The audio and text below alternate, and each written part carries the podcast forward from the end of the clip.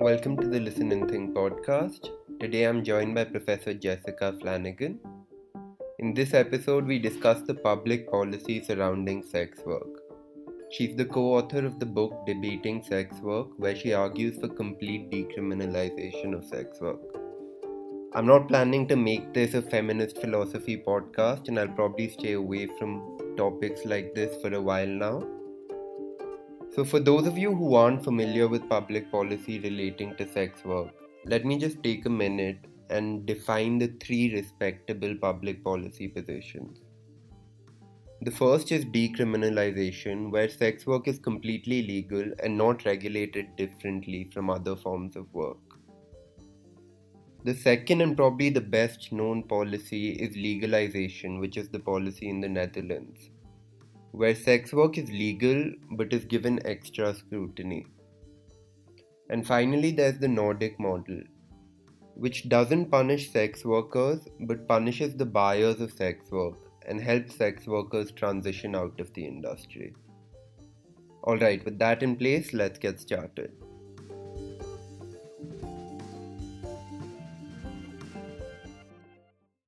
All right, I'm here with Professor Jessica Flanigan. She's a professor of philosophy, law, economics, and politics at the University of Richmond.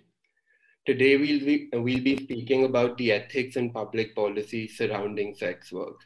It's great to be speaking to you, Professor Flanigan. Thank you for inviting me. So, before we jump into the topic of sex work, if I could just ask you about your political philosophy. I know you identify as a classical liberal, but is there any daylight between you and the libertarians?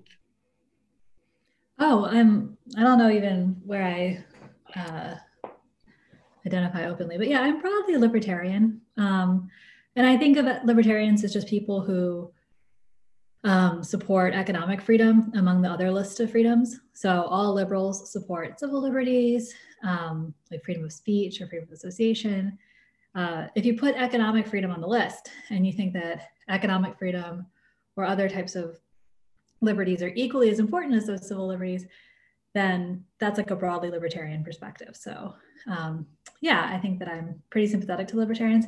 The only place where I would part ways with libertarians would probably be with like, I don't I say with libertarians, with what people have as like their idea of what a libertarian would be, would be about things like property rights. So, um, I don't think that the current system of property rights is going to track people's natural rights. And so some libertarians are really big on uh, the government enforcing property rights. I'm like less committed to that than most libertarians, probably more of a left libertarian perspective.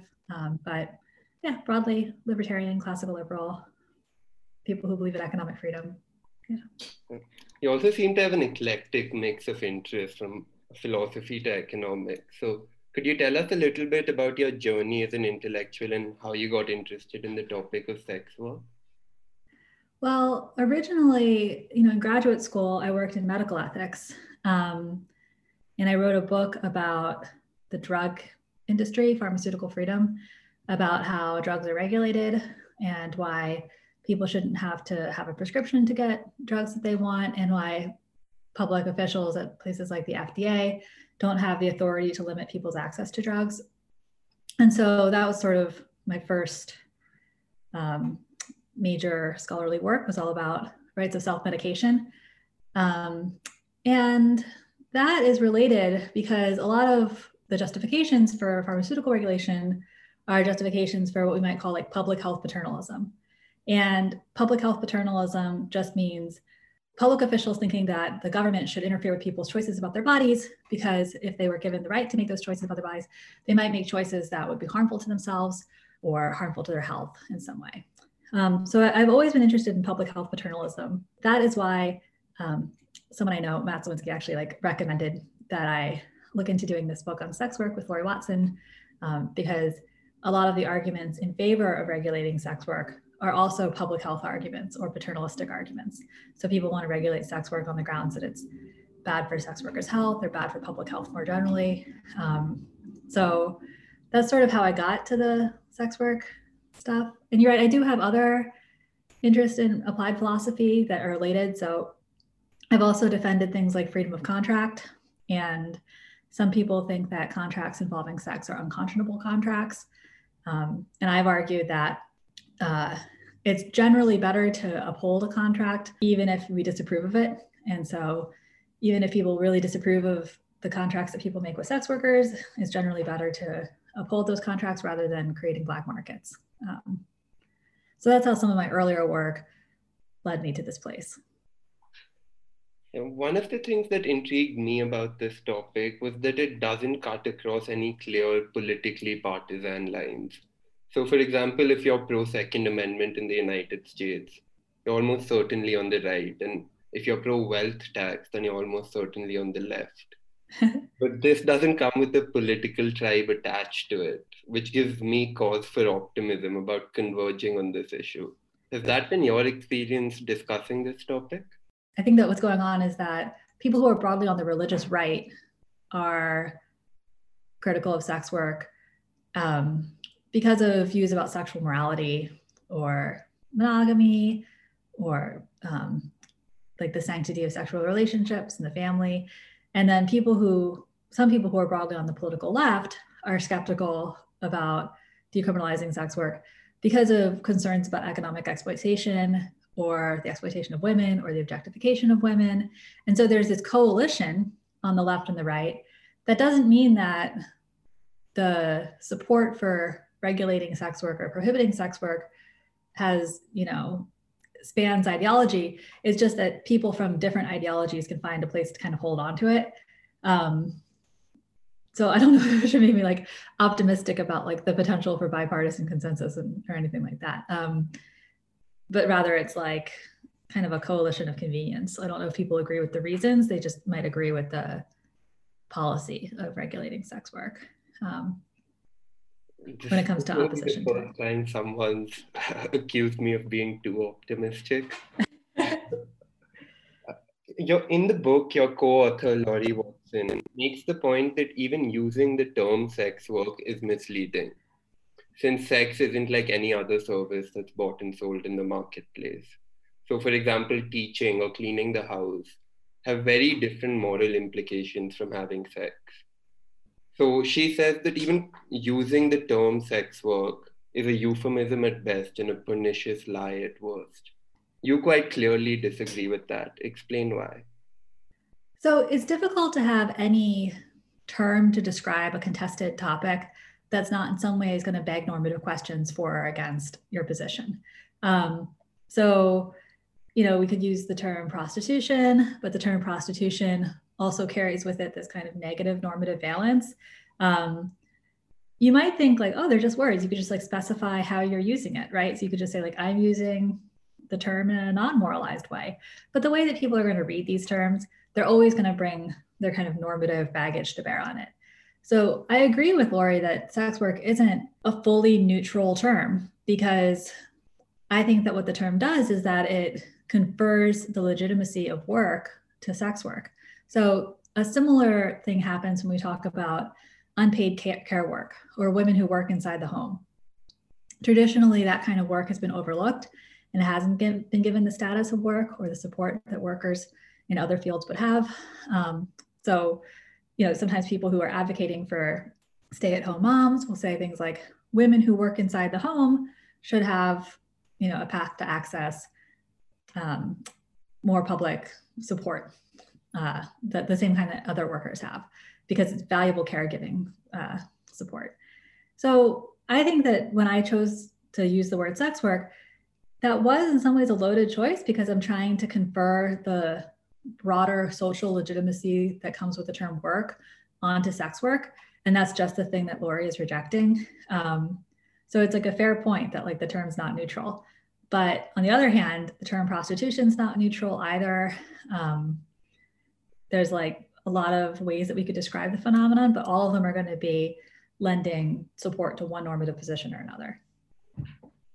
Yes, and I, I just feel like the stigma attached to the term prostitution is too high a price to pay for debating this topic. But when it comes to public policy around sex work, there are three respectable positions as far as I can see. There's decriminalization, which you're a proponent of.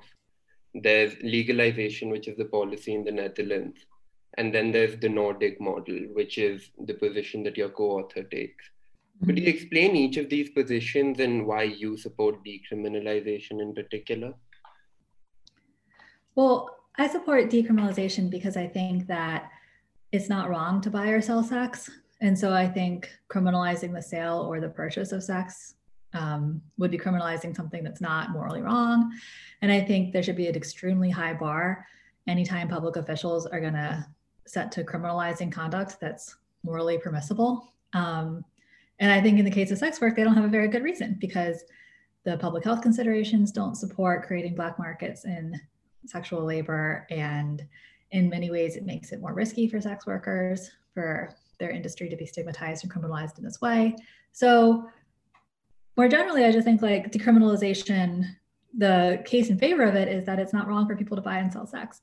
Um, I think of premise that people have in the Nordic model, which is what Lori is a proponent of, is that it is wrong for people to buy sex. When people pay for sex, they're exploiting women, they're um, taking advantage of economic vulnerability, or they're treating women like objects in some way, and that the purchase of sex is something that is morally suspect. And so, if you think that that it's wrong for people to pay for sex, then that opens the door for a more prohibitive approach towards sex buyers. So the Nordic model says not necessarily criminalizing the sale of sex, but criminalizing the purchase. Focus on the people who pay for sex. There's an intermediate position, which is you just have a regulated marketplace. but but like the more regulated marketplace in some ways inherits many of the problems associated with criminalization without really uh, improving upon the decriminalized approach, I think. Doesn't every market have their specific set of regulations? So the financial industry and the mining industry have different sets of regulations. So why shouldn't sex work have its own set of regulations too? Well, more generally, I'm often fairly skeptical about the legitimacy of uh, more interventionist regulations in industries where the regulations don't really aim to um, limit negative externalities of the industry, but the regulations are more paternalistic. So, you know, in the States, we have lots of workplace regulations that are for worker safety. Um, some people might find those burdensome.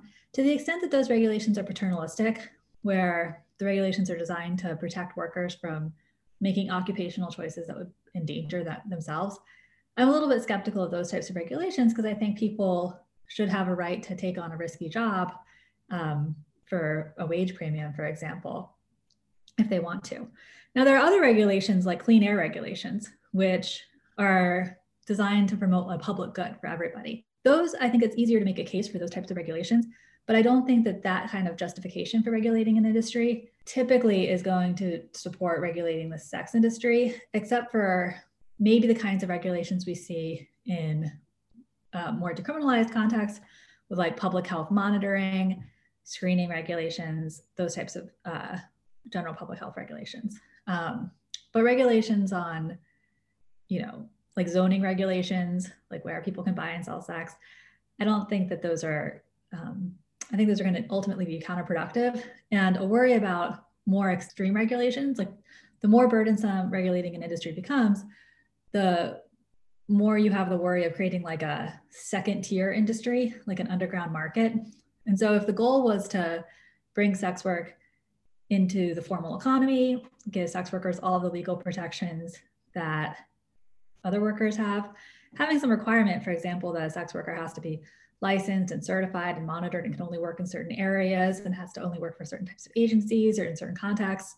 Um, that could create a two-tiered system where we effectively have a prohibitive approach to sex work for people who can't access the regulated market.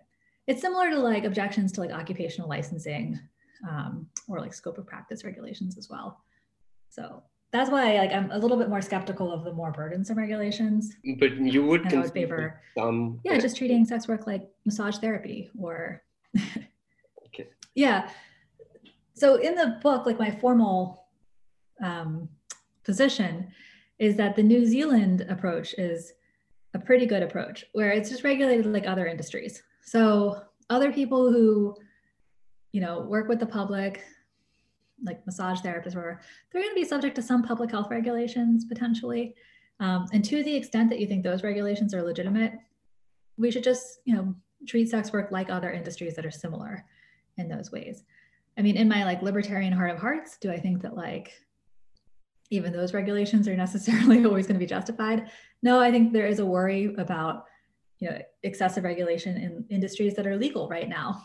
Like in the states, we like excessively regulate people who want to become florists or hair braiders. You know, I think that those are sometimes overly burdensome. But at a minimum, decriminalization calls for not regulating sex work more than these other industries. And it might call for maybe uh, subjecting other types of industries to fewer regulations as well. You alluded to one of the questions I had. So before I move to uh, what I think are good arguments against your position, let me start with the softball question. There's this idea that sex work is just too dangerous for women for it to be legal. Why are the safety concerns not a valid argument against your position? I, mean, I think it's important to consider how safe a job is for workers who are deciding to take the job. For example, being a commercial fisherman or working in logging. Those are very dangerous jobs. Joining the military, that's a dangerous job. I think it's good for people to kind of consider the risks and consider the benefits and make that judgment for themselves. But safety is a normative judgment. There's not like one right answer for whether or not a job is safe for a person. Uh, for some people, a job might be unacceptably risky, no matter how much they're paid. And for some people, they might think, you know what, it's worth it to take on a few additional risks in my workplace because of the benefits. So when we let people join the military, um, say that you could join the military and they'll pay for college. Um, it's a very risky job joining the military, but you let people do it. They take moral risks, they risk their health and safety, um, but they get an economic benefit out of it. And we think that that's their decision to make. So, because safety is a normative judgment, it's not the kind of judgment that a public official can make for an entire population of people. So, when people say sex work is just too dangerous for women, like that's there's just not a right answer about whether or not a job is too dangerous for women as a whole. Nobody can know that. Um, for some women, yeah, they might judge it's not worth it, but for other women, they might be willing to take the risks. And making sex work illegal makes it much more dangerous for the people who do want to take the risk. So, a lot of people who agree with most, if not all, of what you said, probably people who are libertarians just like you, still have this concern about sex work. And it's a concern about the exploitation of the economically vulnerable. Most, if not all, the data show that a significant proportion, if not a majority, of the women who enter the industry do so out of economic necessity. Now, I think you and I would both oppose women being forced to have sex due to physical coercion. But then, why are you comfortable with women being forced to have sex out of economic necessity? Good. Um, so, the term exploitation sometimes is run together with coercion. And yeah, as you mentioned, like, of course, I'm against any kind of coercion or forced sex. But sometimes people use the term exploitation to refer to, refer to situations where a person only makes a decision because of their own economic vulnerability. And if that's the case, that um, that's what we mean by exploitation, that people are making the decision primarily because they're economically vulnerable, low income, um, something like that, then it's really difficult to see why sex work would be more exploitative than other kinds of low wage work, which people also take out of economic necessity.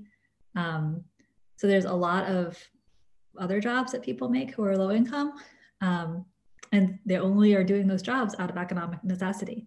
And if anything, sex workers are choosing a job that gives them more kind of economic empowerment in some contexts than the other jobs that are available to them, like minimum wage jobs, because sex workers report that they enjoy flexible hours, control over scheduling, control over which days they work, which are things that other low wage workers don't have. And even what you might think of as like the most economically vulnerable group of sex workers. So, like street prostitutes or street, sex workers. Um, there's a study by Steven Levitt from like, I, know, I think it was like 2007, a little while, a, a while ago, um, that said that sex workers, street based sex workers in Chicago, were making like 25 to $30 an hour. And at the time, the minimum wage in Illinois was like 650 an hour. And so even if you're concerned that people are only making these decisions out of economic necessity, it might be more economically empowering for some women to choose sex work based on higher wages, flexible hours, being able to choose, you know, the terms and conditions of the labor more than a minimum wage job. Okay, this this is an interesting point because I think this is where your intuitions diverge from your opponents. Because to my eye, there really is a bright line difference between providing your labor and having sex. And I guess one example would make the point. So if a father forces his daughter to clean the house because he's lazy, we may think one way of him. But if he forces her to have sex with him, that's a whole different story. Is that a distinction that isn't striking to you? What's the scenario of like how is he like forcing his daughter to clean the house?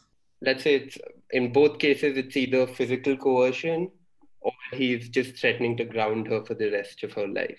Yeah, so I think that in general, physically like forcing somebody to do any kind of labor with the threats of physical violence is wrong.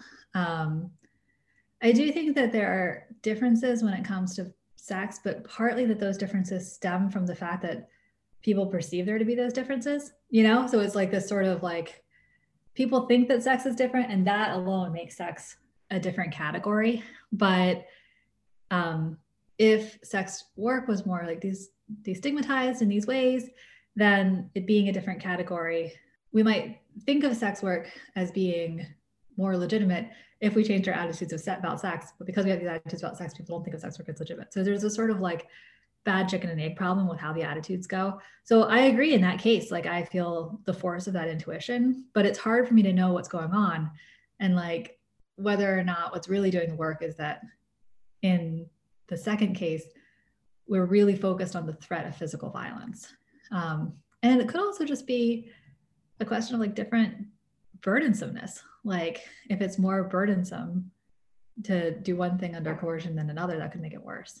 Um, so uh, yeah, I feel the force of this, but I do feel like even if you grant that there's like something that's distinctive about sex per se, it still doesn't follow that that makes means that it should be immune from the marketplace or totally protected from any kind of market forces.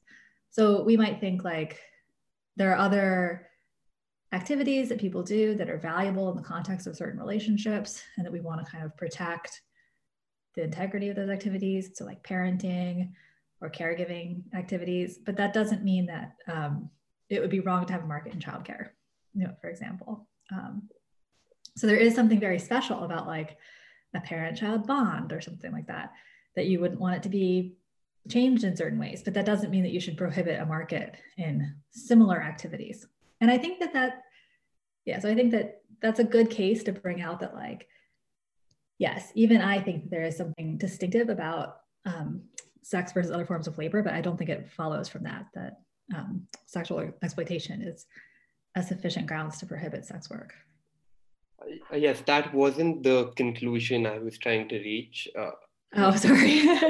what I was trying to get to is the solution in a country as affluent as New Zealand, where they do have decriminalization, is may make sense because they have a strong social safety net, even though they do have some problems with homelessness.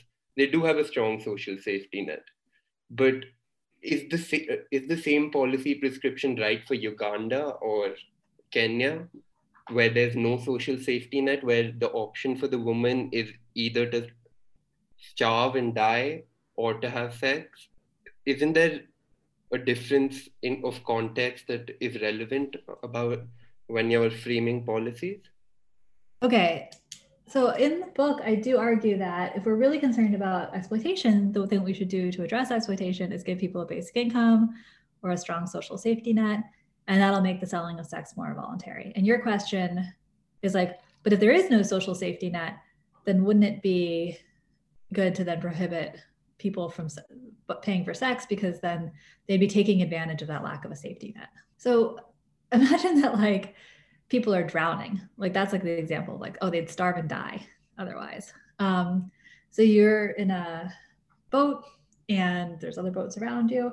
And some people have boats that have life preservers, but the people who have the life preservers um, are only going to save the drowning people for money.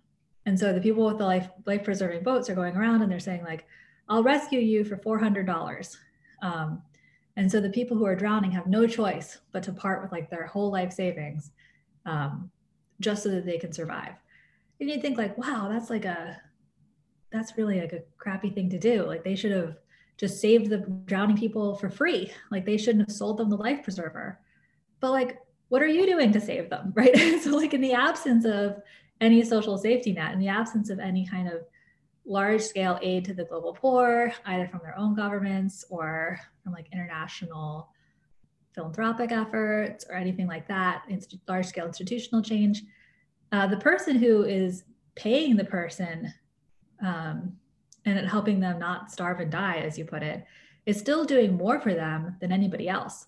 So we might condemn people who are exploiting the global poor, be it through sex work or through um, like sweatshops or you know factories.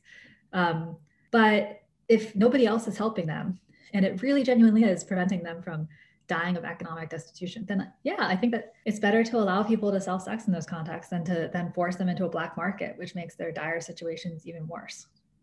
Okay, so then what would be your principled opposition to this policy position? If the government said that you know what, we're going to give everyone a basic income so long as they have sex with their local representative.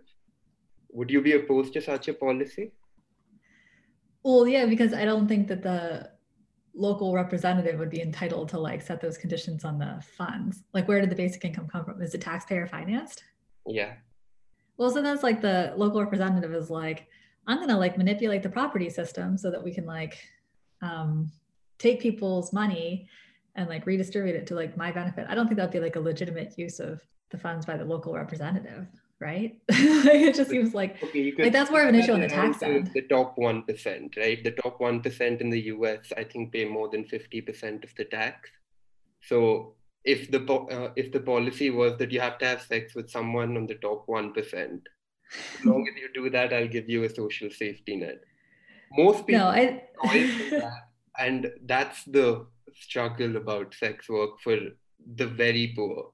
Of course, there are many people who chose it because of flexible work hours or something, or their sense of community. But just zeroing in on this part of the community, do you not see a problem here?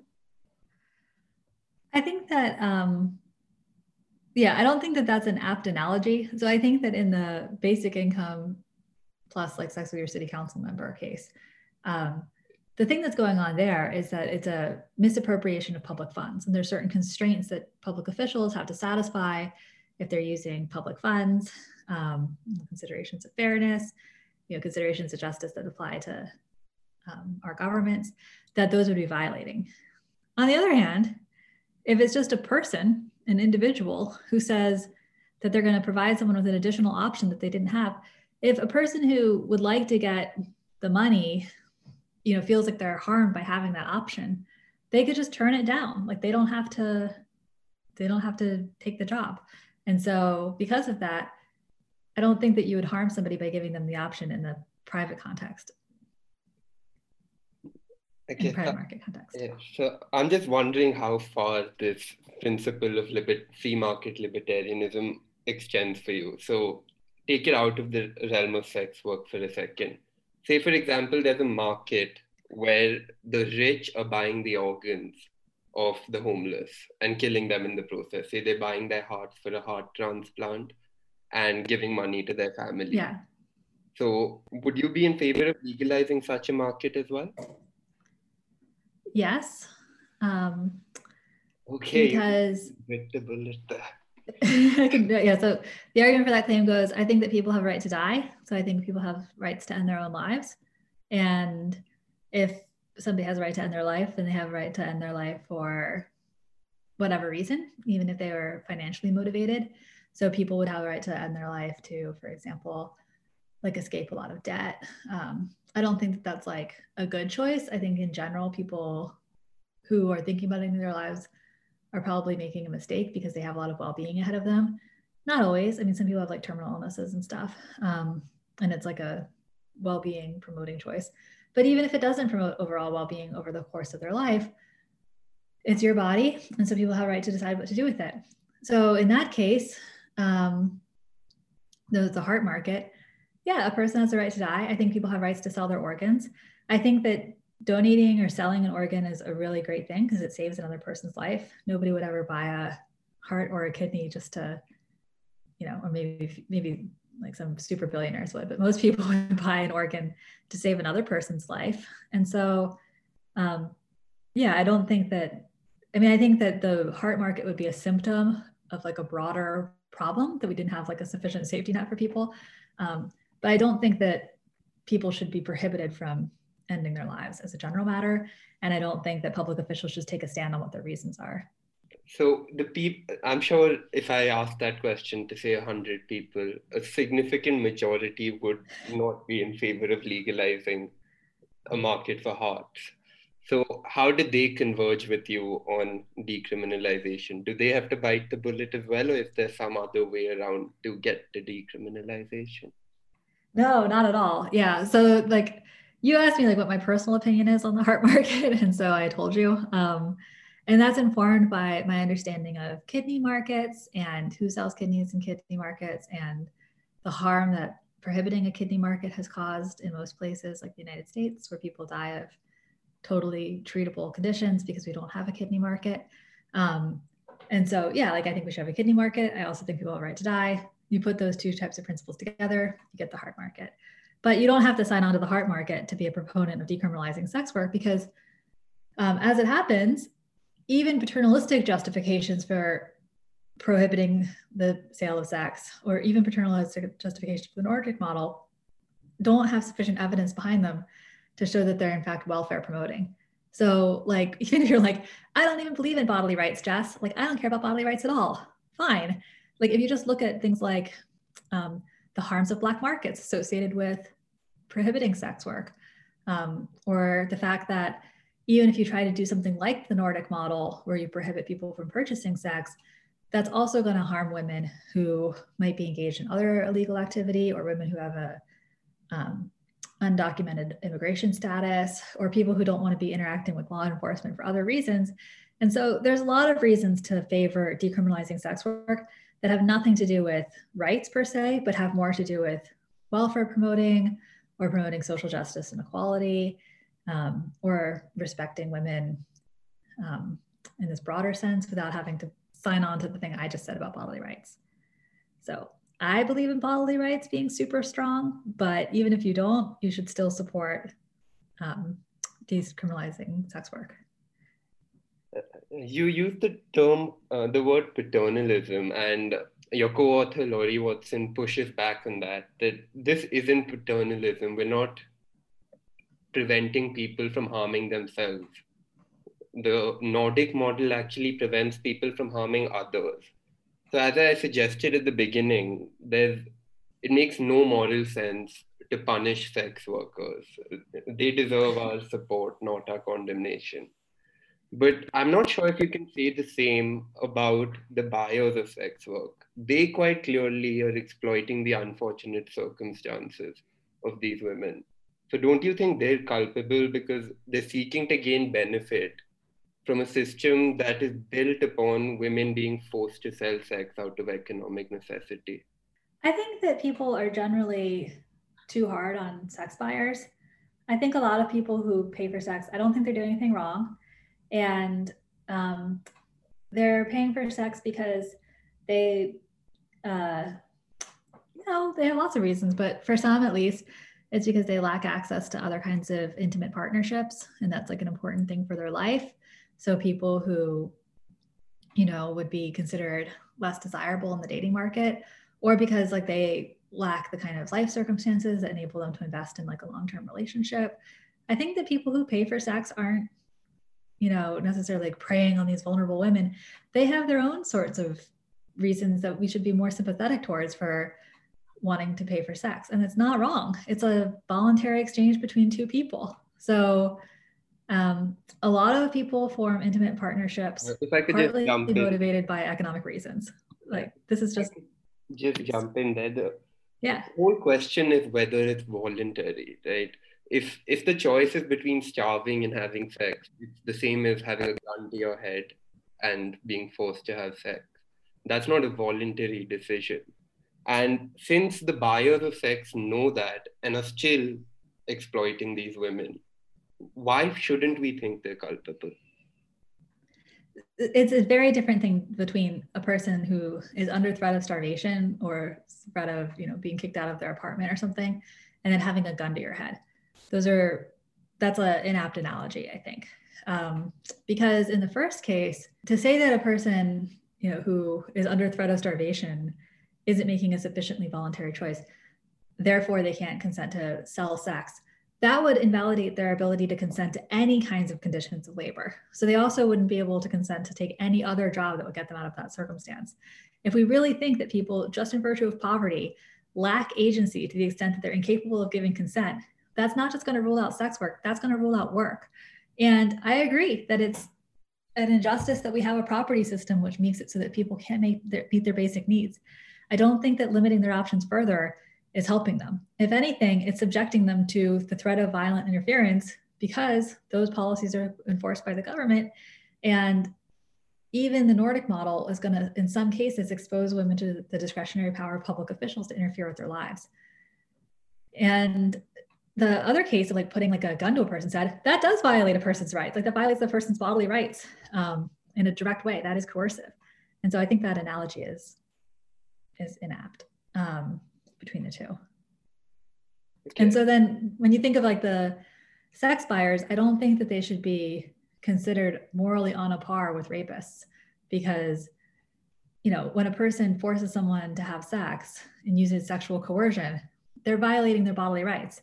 But because sex workers are capable of consent, even if they're poor, because poor people are capable of giving consent, then sex buyers are not on a par with them, with rapists that's a I yeah. think that's an unfair analogy to yeah, sex. I don't think the Nordic model puts them on a par with rapists. The punishments for rape and for buying sex work are as different as they could possibly be. Right, right, but you were saying just now that like that they're on a par because either way the person's gonna face some like really bad penalty like death or something. And so I was just pushing back on that analogy that you posed, not to the Nordic model per se, but just like when you said like, oh, I don't think you were saying about the clients, like if a person's starving, that's the same as if they're they have a gun to their head. Uh, that's not no, the same. Not the same. but uh, in both cases, what I'm trying to say is one could think that they're culpable because you know that this person is being forced to have sex out of either out of necessity. But that's just what I'm disputing. Is I, I don't think that people who make decisions out of an economic necessity are being forced by the person who's giving that, then the additional option. But if you, I mean, do you think that um, if somebody only works at a factory out of economic necessity, that that's slavery, that that's forced labor? Uh, no, I don't. And uh, actually, I'm not presenting my views on this. Oh yeah, but you know, I'm just saying, like, what? But do you think I, that the proponent of that position should say that? Like, I mean, some people do say that about. Because I agree with most, if not all, of what you've said. I have, no, I see what you do. It's okay, but I have to put the opposing perspective to you. Yeah.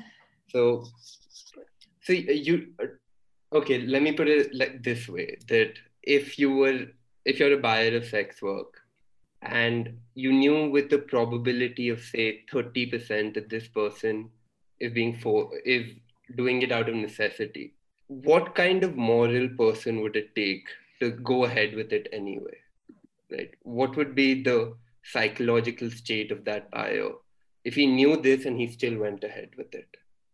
All right. Imagine two people. Um, we'll call them john and jim. And john and jim both know a person who is like extremely poor and like can't doesn't have enough money to like meet their basic needs and so let's call her mary um, so jim knows this about Mary and knows that she's going to be like evicted, homeless, and she's not going to be able to meet her basic needs. And he just does nothing. He's just like totally indifferent to her plight. And he just goes about his day, like goes back to his cozy condo, watches Netflix. That's it. Um, and John like sees Mary and he says, Mary, like, uh, look, like you need money. As it happens, John thinks to himself, he like lacks any kind of access to like a meaningful, intimate partnership but he would still like to be able to have sex with somebody. And so he proposes a trade with Mary. He says, I'll give you $400 for an hour. That'll help you meet some of your basic needs. Um, in exchange, you'll provide sexual services. What do you think? Mary can totally say no, um, or she could say yes. Whose psychology do you think is more criticizable, John or Jim's? Jim didn't do anything for Mary. And John could just retain the option to do nothing for her, but he's just giving her an additional option, which she might take up or she might turn down, um, either way. So when you say like what kind of a psychology would like uh, pay for sex for a person who knows that they're only doing it so they can meet their basic needs, I think like that psychology is in some ways like at least not worse than the kind of psychology than a person who knows that somebody is unable to meet their basic needs and just does nothing. Okay, so here let me put in my view because I think both of them are very uh, clearly uh, criticizable. So I'm a proponent of uh, effective altruism.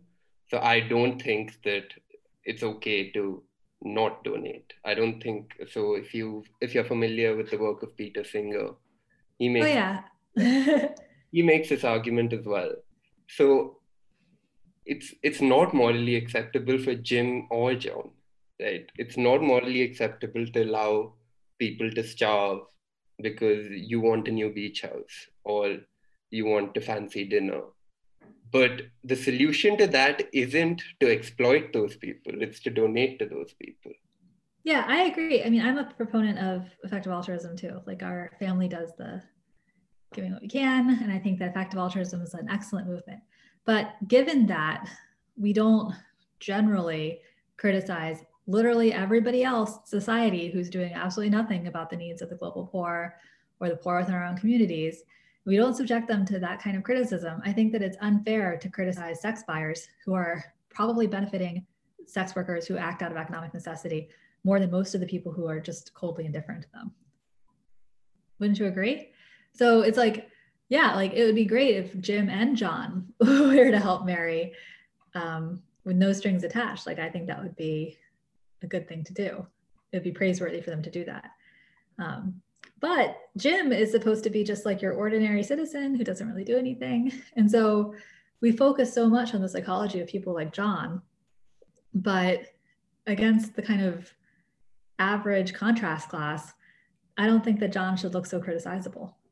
Okay, this reminds me of a thought experiment that uh, one of the philosophers I enjoy the work of uh, Sam Harris makes. So, if if you found out that your grandfather was involved in the firebombing of Dresden in, say, the in World War II, that would be one thing. If you realized that he killed two, a woman and her daughter with a shovel personally up close, that's a whole different thing. Even though you know that if he was involved in the firebombing of Dresden, he probably killed a lot more people and inflicted a lot more suffering. So even though from a consequentialist standpoint, the former is worse, it takes a different kind of person to exploit as to as opposed to just being completely apathetic. Do you not see that distinction? I see why you would think that about sex buyers that they're like that there's like kind of something psychologically criticizable about them but i think that that intuition is unreliable partly because i think that there's so much stigma around paying for and selling sex. So um, think about similar services that are also like fairly low wage services. Like what kind of person would pay somebody to do massage therapy? Or would pay somebody to um, like clean people's feet and give them pedicures for you know six dollars an hour ten dollars an hour? Um, you know like i think that it's only because my mother we have this be happy to hear this i mean we, we pay people to we pay we like we in the um, the general sense people in society people pay low income workers to provide services to them regularly. And I don't know that it's like more criticizable to pay for sexual services than housekeeping or pedicures or massage therapy or any other kinds of these beneficial services. I think one thing that's going on is that people have in their head a picture of sex buyers as being kind of like men who would themselves be low status. Um, and so they sort of think in their heads that like a lot of people who pay for sex pay for sex because they're low, lower status and they can't find romantic partners and maybe that might contribute to why we think this way about sex buyers is because there's prejudice against low status men um, where we think oh like oh no one else would um, be their romantic partner. That's why they have to see a sex worker. And that means that automatically those men are also in some ways like a stigmatized category. Um, I don't know that that's an accurate representation of people who are sex buyers. I think some men who pay for sex are, you know, just like people who work a lot of hours or people who prefer sex workers for certain reasons. They have certain preferences that are difficult to satisfy in the dating marketplace. But I do think we should be wary about um, our intuitions being clouded by both the taboo surrounding sex and then also stigma that surrounds not just sex workers, but sex buyers. So I don't know that our intuitions are as reliable in those cases. I guess we've explored this part of the discussion enough. I, I think people will fall on one side or the other about the bright line between labor and sex. Um, yeah. So maybe I hope most people see it the way we see it, but I'm not sure people do. But there's a final concern, which which is a concern that even the most libertarian person has to contend with and it's a concern that would remain even if we had a perfect social safety net. So, if, whether it's universal basic income or unemployment insurance, whatever kind of social safety net you like. The problem is of externalities, that the industry, the sex work industry has massive externalities. It doesn't just affect the people who are participating in the industry, it affects society at large do we really want to live in a society where men think the bodies of women are for sale? Isn't it completely rational for a parent not to want his children to grow up in an environment where men look at women as sex objects? Yeah. So, on the externalities arguments, there's sort of like two clusters of them. And the one you brought up, I would call like externalities related to our social norms. Um, so, I think that social norms, norms surrounding sex and gender are sort of always in flux. Um, 30 years ago, it was really counternormative for people to be gay.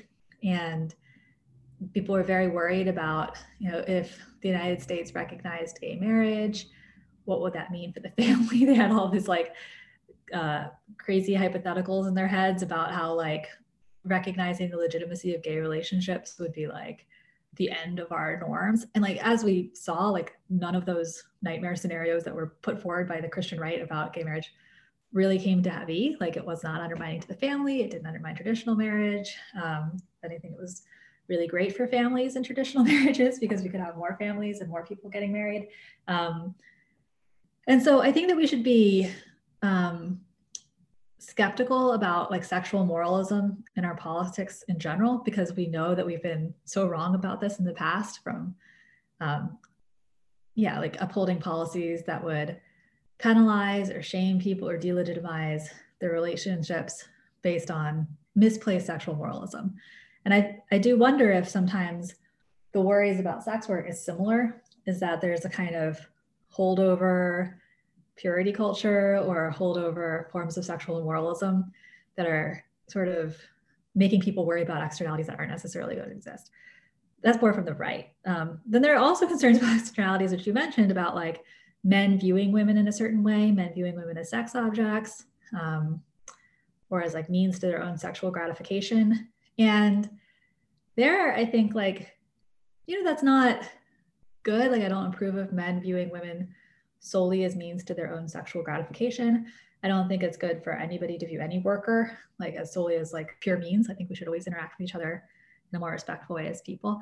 Um, but I don't know that sex work is the primary culprit here. Um, so like yes, like there is that concern about pornography or having access to sex workers, but also just like advertising and you know the whole general sweep of human history where women have been uh, economically and sexually exploited by men. Like I think like to put all of that on sex work and to think like sex work is going to be like the thing that's going to lead to men viewing women as sexual objects. Like I don't think so. If anything, I think having a bunch of male public officials or police officers or you know people within a society that's where men still have a lot of economic and political power to regulate women's bodies and re- regulate women's choices, um, that that's more problematic from that kind of perspective of worrying about women being objectified.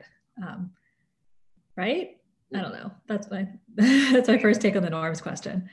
I just want to tackle this point about sex work and labor one more time. Just okay.